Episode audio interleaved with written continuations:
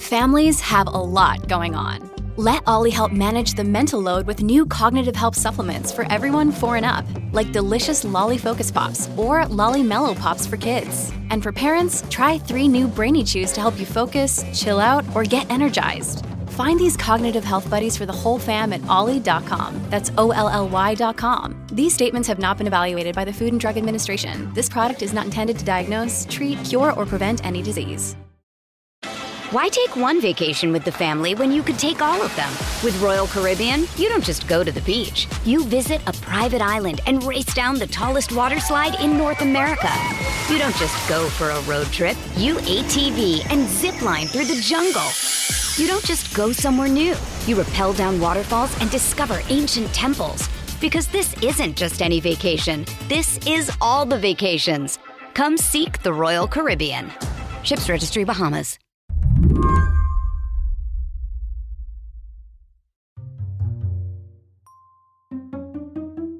Stacey Marie Ishmael is no stranger to covering white collar crime.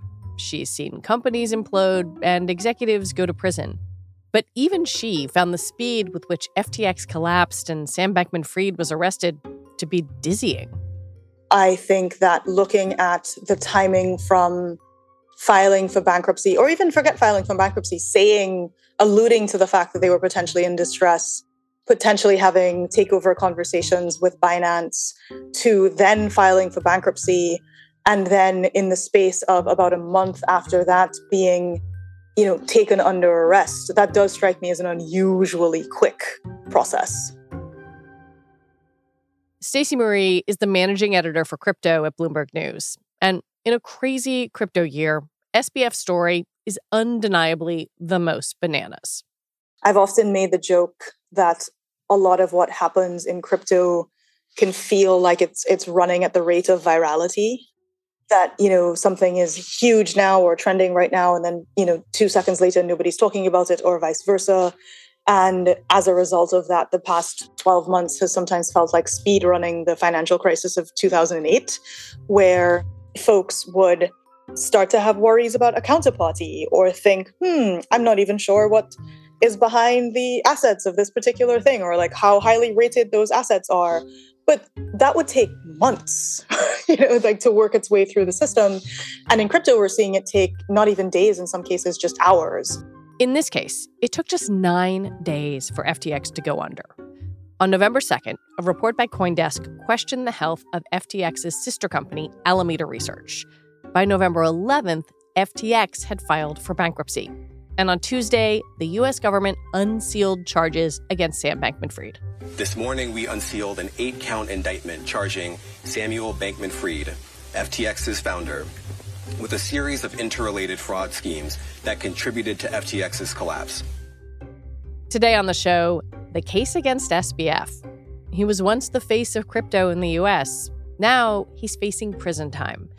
And the rest of the crypto industry is trying to make sense of the fallout. I'm Lizzie O'Leary, and you're listening to What Next TBD, a show about technology, power, and how the future will be determined. Stick around.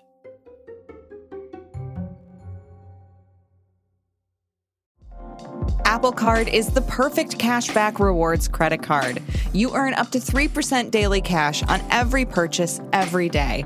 That's 3% on your favorite products at Apple, 2% on all other Apple Card with Apple Pay purchases, and 1% on anything you buy with your titanium Apple Card or virtual card number. Visit apple.co slash card calculator to see how much you can earn. Apple Card issued by Goldman Sachs Bank, USA, Salt Lake City branch. Subject to credit approval. Terms apply. Why take one vacation with the family when you could take all of them? With Royal Caribbean, you don't just go to the beach. You visit a private island and race down the tallest water slide in North America. You don't just go for a road trip. You ATV and zip line through the jungle. You don't just go somewhere new. You rappel down waterfalls and discover ancient temples. Because this isn't just any vacation. This is all the vacations. Come seek the Royal Caribbean. Ships Registry Bahamas. If there was one baffling thing that stood out in the month since FTX declared bankruptcy, it was Sam Bankman Fried's media tour. It was almost like he couldn't stop himself from talking to reporters. Look, I should have been on top of this, and I feel really, really bad and regretful that I wasn't. Apologizing again and again for what happened. I didn't ever uh, try to commit fraud on anyone. I was shocked by what happened this month. And, you know, reconstructing it, uh, where there things I wish I had done differently? I was trying to do the best I could. Obviously, that wasn't nearly as good as I thought it was. I mean, look, I, I've had a bad month. The government clearly isn't buying the story that, oops, he messed up. It was an accident. On Tuesday, they unveiled what are essentially three different kinds of charges. You can think of them as split into buckets from the Justice Department, the Securities and Exchange Commission, and the Commodity Futures Trading Commission. And so within those three buckets, there's one thing that's very consistent, and it's the idea that over the course of years, you know, supposedly starting as far back as at least 2019, Sam Bankman Fried did a couple of things that none of these agencies find particularly appropriate. The first being allegedly commingling customer funds or, or and you know misusing customer funds for either his other businesses in the kind of the FTX Alameda empire or for personal use. That's one. The other is making mischaracterizations or misrepresentations of certain types of investments and securities. And then there's sort of a, a, a, third, and I would say this is like a broader bucket that represents a lot of these things, which is really just about misleading people generally hmm. around what you were doing, what how you were going to do those things. If you said A, did you do B instead? And you can get into like a lot of finessing as to like why each of these different agencies would all come out with different sets of charges but i think one of the other things to note is in addition to what they've laid out so far various of the folks involved have made it clear that these might not be the only ones that we see Right. There are like some little notes within the the various charging documents that say they've been talking to people, and I kind of love the lawyerly phrase here of, of persons known and unknown. So like maybe there's there are some other shoes to drop here. That's correct.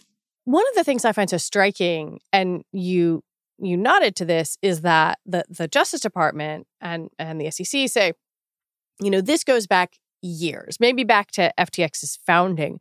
And that seems so strikingly at odds with the narrative that SBF uh, has has put forth in in many, many media interviews on Twitter, et cetera, which is sort of like, oops, things got out of control and I didn't notice.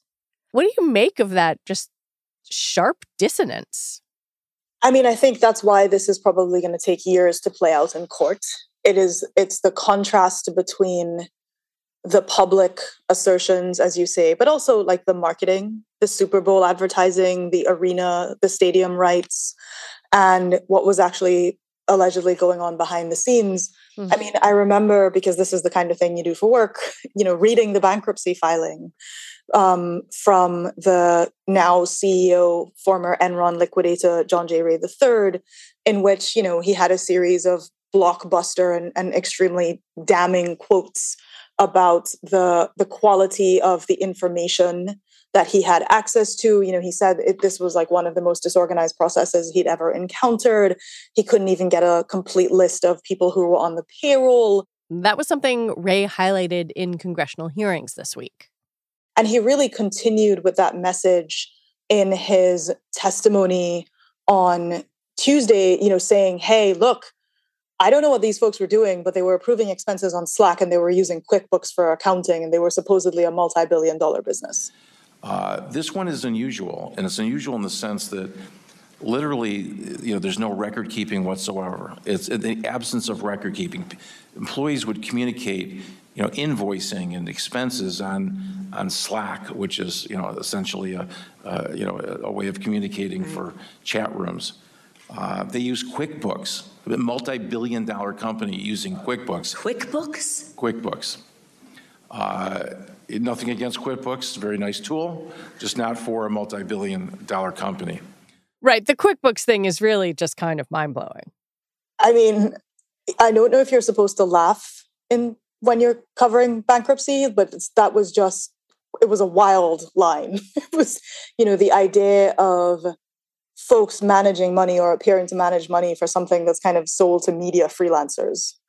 I, I can't stop thinking about, as I know m- many people can't, um, an interview with SBF on the Odd Lots podcast where he tries to explain yield farming and and your colleague Matt Levine sort of said like this sounds like a Ponzi scheme. And and at the time, you know, those of us who think about this stuff thought, wow, like that's a great questioning by Matt. This is really interesting. And I have to admit, there was a part of me that thought, gee, maybe this is kind of kind of over my head. And I keep coming back to that interview thinking, like, oh man, was this all a Ponzi scheme? Because in the space of the last month, m- my brain has traveled all over the place in trying to comprehend what exactly happened. I think there are a lot of very highly paid people who are all trying to figure out what exactly happened um, right now. And, you know, the funny thing about the Odd Lots interviews, there were actually two different, for me, equally compelling Odd Lots interviews. Mm. And in one of them, you know, Sam spent a lot of time, Sam Bankman Fried spent a lot of time talking about how sophisticated the risk engine was for FTX and, and Alameda and how that meant they could do like real time allocations to make sure that they weren't taking on excessive risk. That was also an episode in which he talked a lot about Tether, which is the, the largest stablecoin in crypto. And to me, the reason I mentioned that other episode is because part of what made him appealing and interesting to people appeared to be his grasp of the finer, more complex technical points of crypto. Hmm. And, you know, lots of folks, often in hindsight, have argued, oh, I should have known he didn't know what he was talking about. And the thing for me is like, I'm not sure it's the case that he didn't know what he was talking about, right? I, I think it's that in a lot of cases, he may well have been saying things that he believed to be true. There were other cases, and my colleagues at Bloomberg have reported on this, where we would ask a direct question like, Can you talk to us about how intermingled Alameda and FTX are? Because we have reporting that would suggest they're basically the same. And then he would say on the record, absolutely not. These are completely separate entities. You know, so I also don't buy the argument that he didn't know in all cases because there were certainly times when on the record he would deny something to us that turned out later to be true but i do think that this is a person who liked talking i think this is a person who often was playing the role of i'm a crypto ceo and i'm going to behave in certain types of ways whether it's from the outfit choices that he would make or you know the whole thing about appearing to shun like fanciness in general. I'm not going to comb my hair because i'm i'm too focused on the work. And I, I think all of that was really part of an, a particular kind of narrative that worked until it stopped working. It all stopped working as we've noted incredibly quickly and the speed with which it unraveled does make me wonder and I, I wanted to put this to you as someone who has covered white collar crime before when something happens this fast it makes me wonder did someone flip on him? I think one of the things to, to go back to your point about, you know, persons known and unknown that is striking is the complete absence of any other named co-defendants in any of the you know the three sets of charges that we've seen so far either from the department of justice or the sec or the cftc because no one person runs an empire made up of more than 100 different entities, which is the number of different FTX related entities that filed for bankruptcy in November. And so you could extrapolate a couple of things. One, that cooperators exist. There are going to be people who are engaging in some kind of testimony or handing over of evidence, whether because they are compelled by subpoena to do so or because they think it's in their best interest. And two, again, as the f- various folks involved in these charges have made clear, because we haven't seen the end of this story yet. There's also the question of political donations. SBF was a leading Democratic fundraiser, personally giving some $40 million in the last election cycle, mostly to Democrats and left leaning causes. Though he's now said he also gave to Republicans, just without publicizing it. The, the fact of the matter is, Bankman Fried, along with other people who, again, have not been charged with anything, but who were also executives at FTX, donated very large sums of money to various politicians, to various political causes, as well as, as we know, to nonprofit organizations and media organizations. So, you know, there was a lot of money slushing around out there. And I think there's a big, open, scary question if you're a politician around is some of that going to get clawed back? Bankman Fried was supposed to testify to Congress on Tuesday of this week. But by that time, he was in jail in the Bahamas. Instead, lawmakers got to hear from the man whose job it is to dispose of FTX's remains. When we talk about politics, we obviously have to talk about the the hearings on Capitol Hill this week. And you alluded to some of the like perfectly tailored sound bites we heard from John Ray, who took over FTX to to clean up this mess. This is really old fashioned embezzlement. This is just taking money from customers and using it for your own purpose. Really old fashioned embezzlement is is quite a statement. I wonder, you know, what what those statements before Congress, like what what does that tell you about either the task in front of Ray or what law enforcement is able to look at and build their case with? I mean, I think going in the task in front of Ray was always going to be non trivial. You don't lose $10 billion, whether because you mislabeled the accounts or something more nefarious, as has been alleged, and then bring somebody in and be like, hey, you know, shake out some couch cushions and $10 billion will appear. That was going to be a hard, hard set of tasks, no matter what. Um, I do think that the perspective that Ray has is interesting. You know, again, he was the person who was brought in to try to find any salvageable assets in the aftermath of Enron yeah. and get those assets out to people. So on the law enforcement question, that is a that is a, a, a much more challenging one, not least because you're dealing with jurisdictions outside of the United States as well right? So, you know, the reality of FTX is that it, FTX International specifically, is that it was domiciled not in the United States, but in the Bahamas. The Bahamas regulators have made it very clear that they don't think that the way that the US appointed folks are handling this case is necessarily how the Bahamas would do it. So you've got like that jurisdictional spat shaping up. And then you have a series of other entities like FTX Japan, which is itself trying to make the argument that, like, hey, those shenanigans over there, nothing to do with us. Please let us handle our creditors the way that we see fit.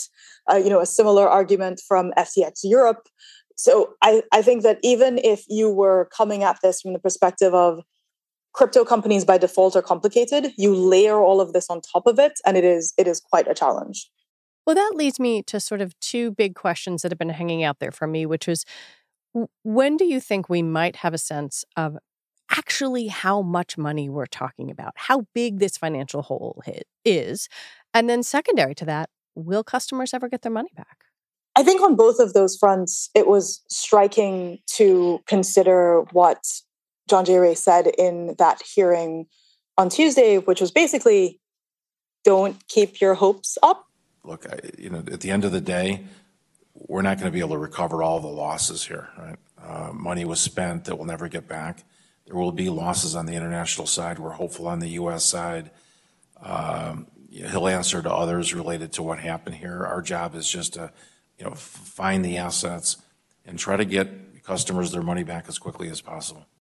And if, if you're an FTX customer, that is a really demoralizing position to be in. You know, he yeah. said it seems likely that folks in the US have a better chance of getting some of their money back. Maybe the situation seems to be worse for customers outside who, you know, did not have accounts with FTX US.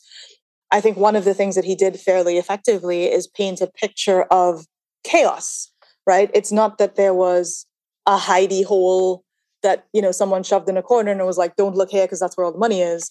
It's more like it was it's been really hard for him and the other folks tasked with unraveling the situation to even identify where to start.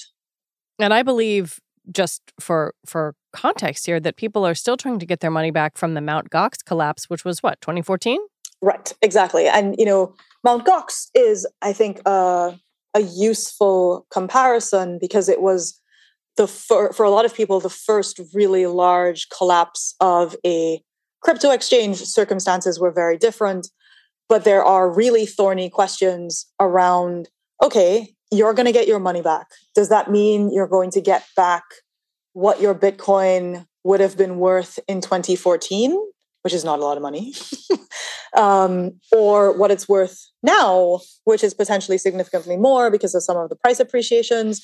Would it have been the value at the time that you put it in, or the time that you would have been able to withdraw it? You know, mm. and that's that's just a, a pure up and down valuation question, and that's only one of thousands of kinds of questions that are facing the folks who are dealing with what happened to FTX.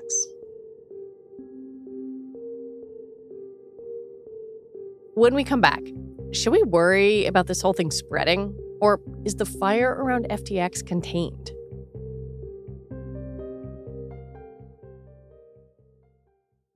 This episode is brought to you by Progressive Insurance. Hey, listeners, whether you love true crime or comedies, celebrity interviews, news, or even motivational speakers, you call the shots on what's in your podcast queue, right? And guess what? Now you can call the shots on your auto insurance too. Enter the Name Your Price tool from Progressive. The Name Your Price tool puts you in charge of your auto insurance by working just the way it sounds. You tell Progressive how much you want to pay for car insurance. Then they'll show you a variety of coverages that fit within your budget, giving you options. Now, that's something you'll want to press play on. It's easy to start a quote, and you'll be able to choose the best option for you fast. It's just one of the many ways you can save with Progressive Insurance. Quote today at progressive.com to try the Name Your Price tool for yourself and join over 28 million drivers who trust Progressive. Progressive Casualty Insurance Company and Affiliates. Price and coverage match limited by state law. Another day is here and you're ready for it. What to wear? Check. Breakfast, lunch, and dinner? Check. Planning for what's next and how to save for it? That's where Bank of America can help. For your financial to dos, Bank of America has experts ready to help get you closer to your goals. Get started at one of our local financial centers or 24-7 in our mobile banking app. Find a location near you at bankofamerica.com slash talk to us. What would you like the power to do? Mobile banking requires downloading the app and is only available for select devices. Message and data rates may apply. Bank of America and a member FDIC. When you need mealtime inspiration, it's worth shopping Kroger, where you'll find over 30,000 mouthwatering choices that excite your inner foodie. And no matter what tasty choice you make, you'll enjoy our everyday low prices, plus extra ways to save, like digital coupons worth over $600 each week. You can also save up to $1 off per gallon at the pump with fuel points. More savings and more inspiring flavors make shopping Kroger worth it every time. Kroger, fresh for everyone. Fuel restrictions apply. After FTX collapsed and Sam Bankman Fried was arrested, other exchanges were at pains to reassure their customers that they were solvent. Just this week, the exchange Binance released a report intended to show that it had reserves on hand. But it was not the kind of audited statement you might see from a regulated bank. When you look at all of the the drama surrounding FTX, but also kind of the larger crypto ecosystem in the past several weeks, I wonder where you think this leaves the other big centralized exchanges. So, FTX was not the largest by any means of the crypto exchanges. It was it was decently sized, but the largest by far is a crypto exchange called Binance and Binance, which we mentioned earlier, because they were the ones who, for a second, looked like might buy FTX when it became clear that FTX was in distress. So you have you have Binance, which is you know the the biggest of them all, and that's been true for a long time. In the U.S., there's only one publicly traded crypto exchange, and that's Coinbase, who also known for Super Bowl advertising. Yep. Still significantly smaller than Binance in terms of both like number of customers, but also volumes.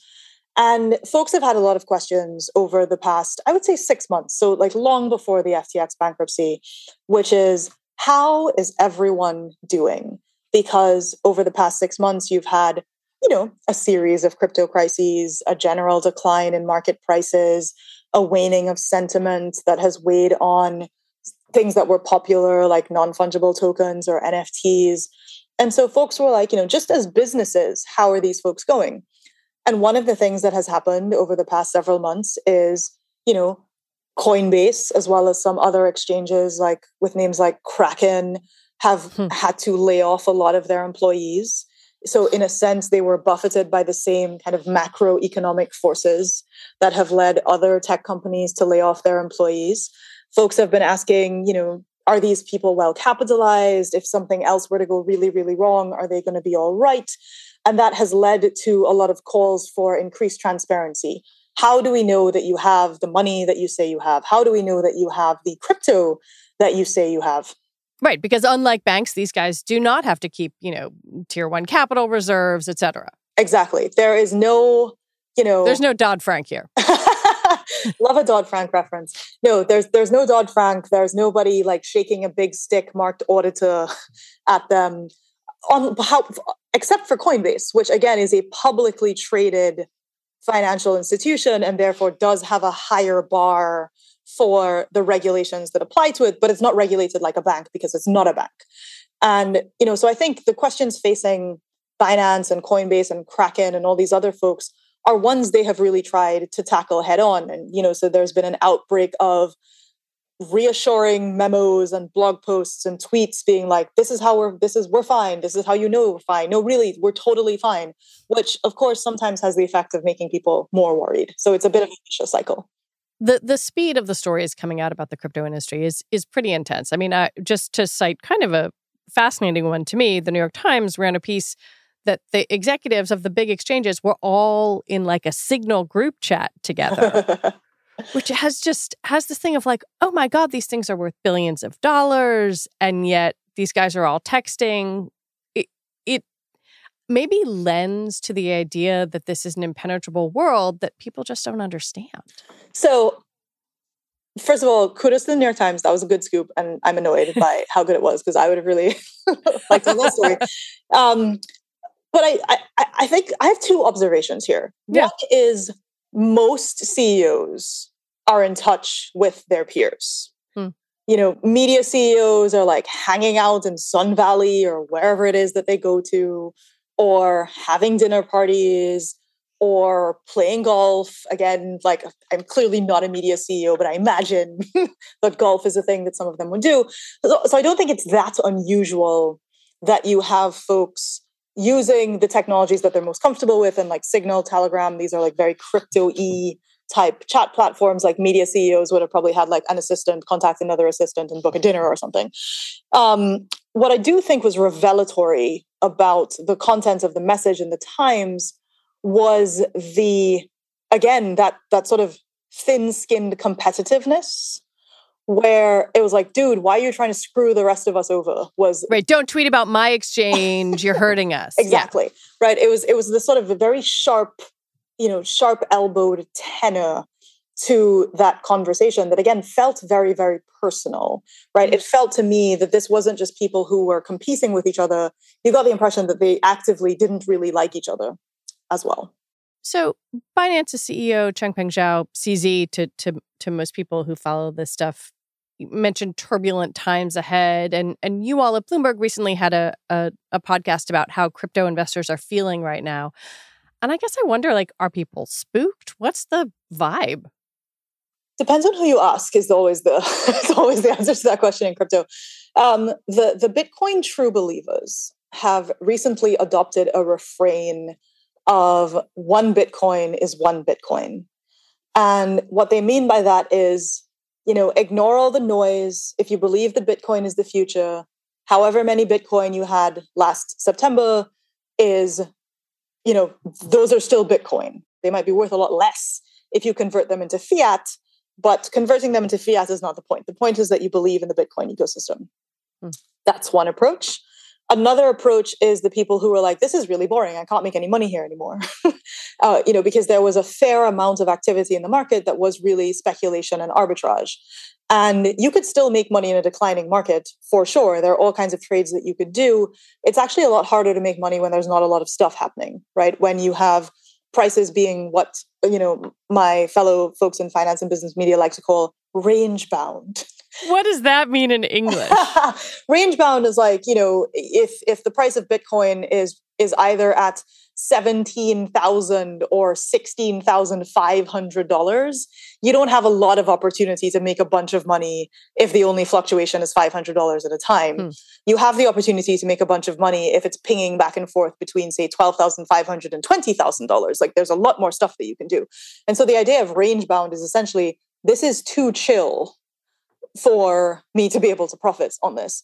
But then, you know, I think much more importantly than either of those two constituencies are the people who really got hurt. They are the people who had their life savings in Celsius or who had, you know, assets tied up on FTX US or in Voyager or who had invested in crypto because a celebrity told them that this was a good idea, or they bought a Bored Ape because it looked to them like these prices could only ever go up.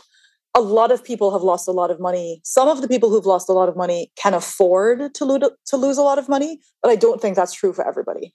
You know, another constituency here, and we talked a bit about the congressional hearings, but a constituency here overall is Congress. And Congress has been very slow to figure out how, if at all, they would like to deal with crypto, but something that is high profile and blows up, and then potentially something where you might have a constituent who loses money, that tends to get their attention. I wonder what you think the temperature is in Washington right now for for con- conversations about regulating crypto. Tense. um, that is the vibe that I'm certainly getting from my colleagues who cover the Hill very closely and who are there every single day. But I also wouldn't say that it's necessarily straightforward. And that's something you would have certainly gotten a flavor of from you know the hearings on Tuesday and then mm. additional mm-hmm. hearings on Wednesday, which is crypto still has a lot of fans in DC. There are still lawmakers, there are still legislators who think that there's a, a, tremendous amount of potential financial innovation that can be unlocked using the blockchain. There are still folks who think that you know crypto is a good way to on ramp people into financial inclusion who may be underbanked or unbanked. And then there are people on the other end who are like, "This is the worst thing that anyone has ever invest in, you know, invented. I'm, I'm disappointed that you're even talking to me about this because it's terrible and it's a scam and everything's bad." People like California Democrat Brad Sherman, who in the hearing touted that he was the only lawmaker to get an F from the only crypto organization that rates members of Congress. My fear is that we'll view Sam Bankman Fried as just one big snake in a crypto Garden of Eden. The fact is, crypto is a garden of snakes. And then there are folks in between. So I don't think that, you know, consensus has shifted entirely in one direction or another. But I do think that some folks who may have been particularly gung ho might be a little bit more tempered now. And folks who were already sure that crypto was the worst thing ever have doubled down on that belief. Maybe there is no way to answer this question right now, but I just keep wondering. And admittedly, I have wondered throughout the the various crypto meltdowns that we have seen over the past 6 months but I've wondered if this is an inflection point. And and if it is, how big an inflection point it is for crypto. I mean, the thing with that question is crypto is constantly facing inflection points. You know, if if we look at when to go back to, to Coinbase, the only publicly traded exchange in the United States, them going public was a huge moment for folks who believed that crypto's time had finally come. Like here was the most mainstream financy thing you could possibly do, which was sell shares to the general public. And this crypto company had achieved that. Then you had the potential inflection point of, you know, in the US at least, it was finally possible to buy ETFs backed by Bitcoin futures. exchange traded funds for for for non-finance people for a certain proportion of people who their compliance department say would not let them hold bitcoin directly. That was a really attractive solution right? So if you're like a pension fund for example with mm-hmm. billions of dollars in capital to put to work and you really wanted to put some of that to work in crypto you would not necessarily be able to convince anybody that buying bitcoin directly was a good idea. But you could buy a bitcoin backed futures exchange traded fund and you wouldn't get into too much trouble probably. You then had a series of negative inflection points. You had the collapse of the Terra USD algorithmic stablecoin and the associated token Luna, which precipitated the collapse of a formerly well respected hedge fund called Three Arrows Capital. And I would say that took a lot of collateral damage along with it. collateral damage is a good way of putting it, indeed.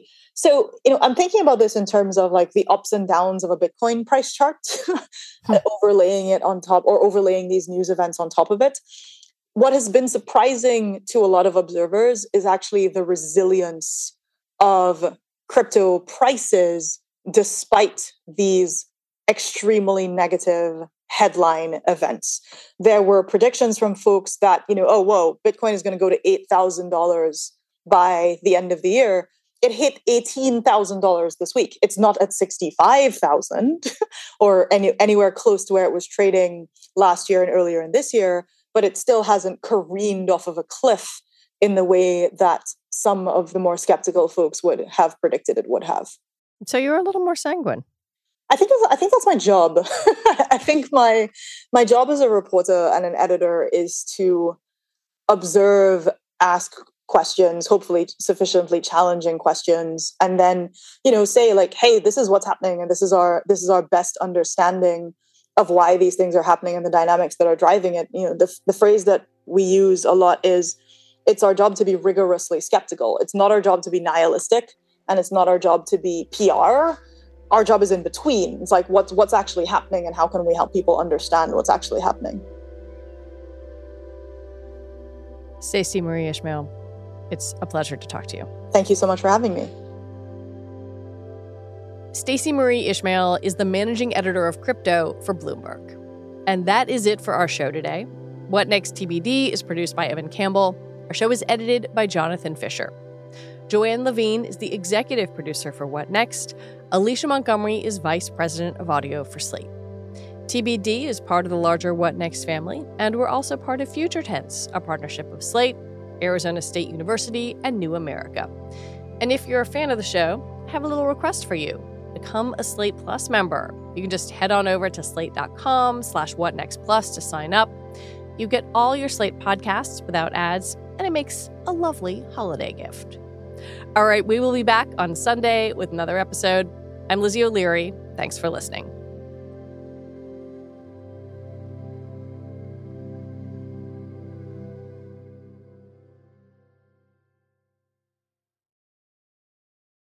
This is the story of the one. As head of maintenance at a concert hall, he knows the show must always go on. That's why he works behind the scenes, ensuring every light is working, the HVAC is humming, and his facility shines. With Grainger's supplies and solutions for every challenge he faces, plus 24 7 customer support, his venue never misses a beat.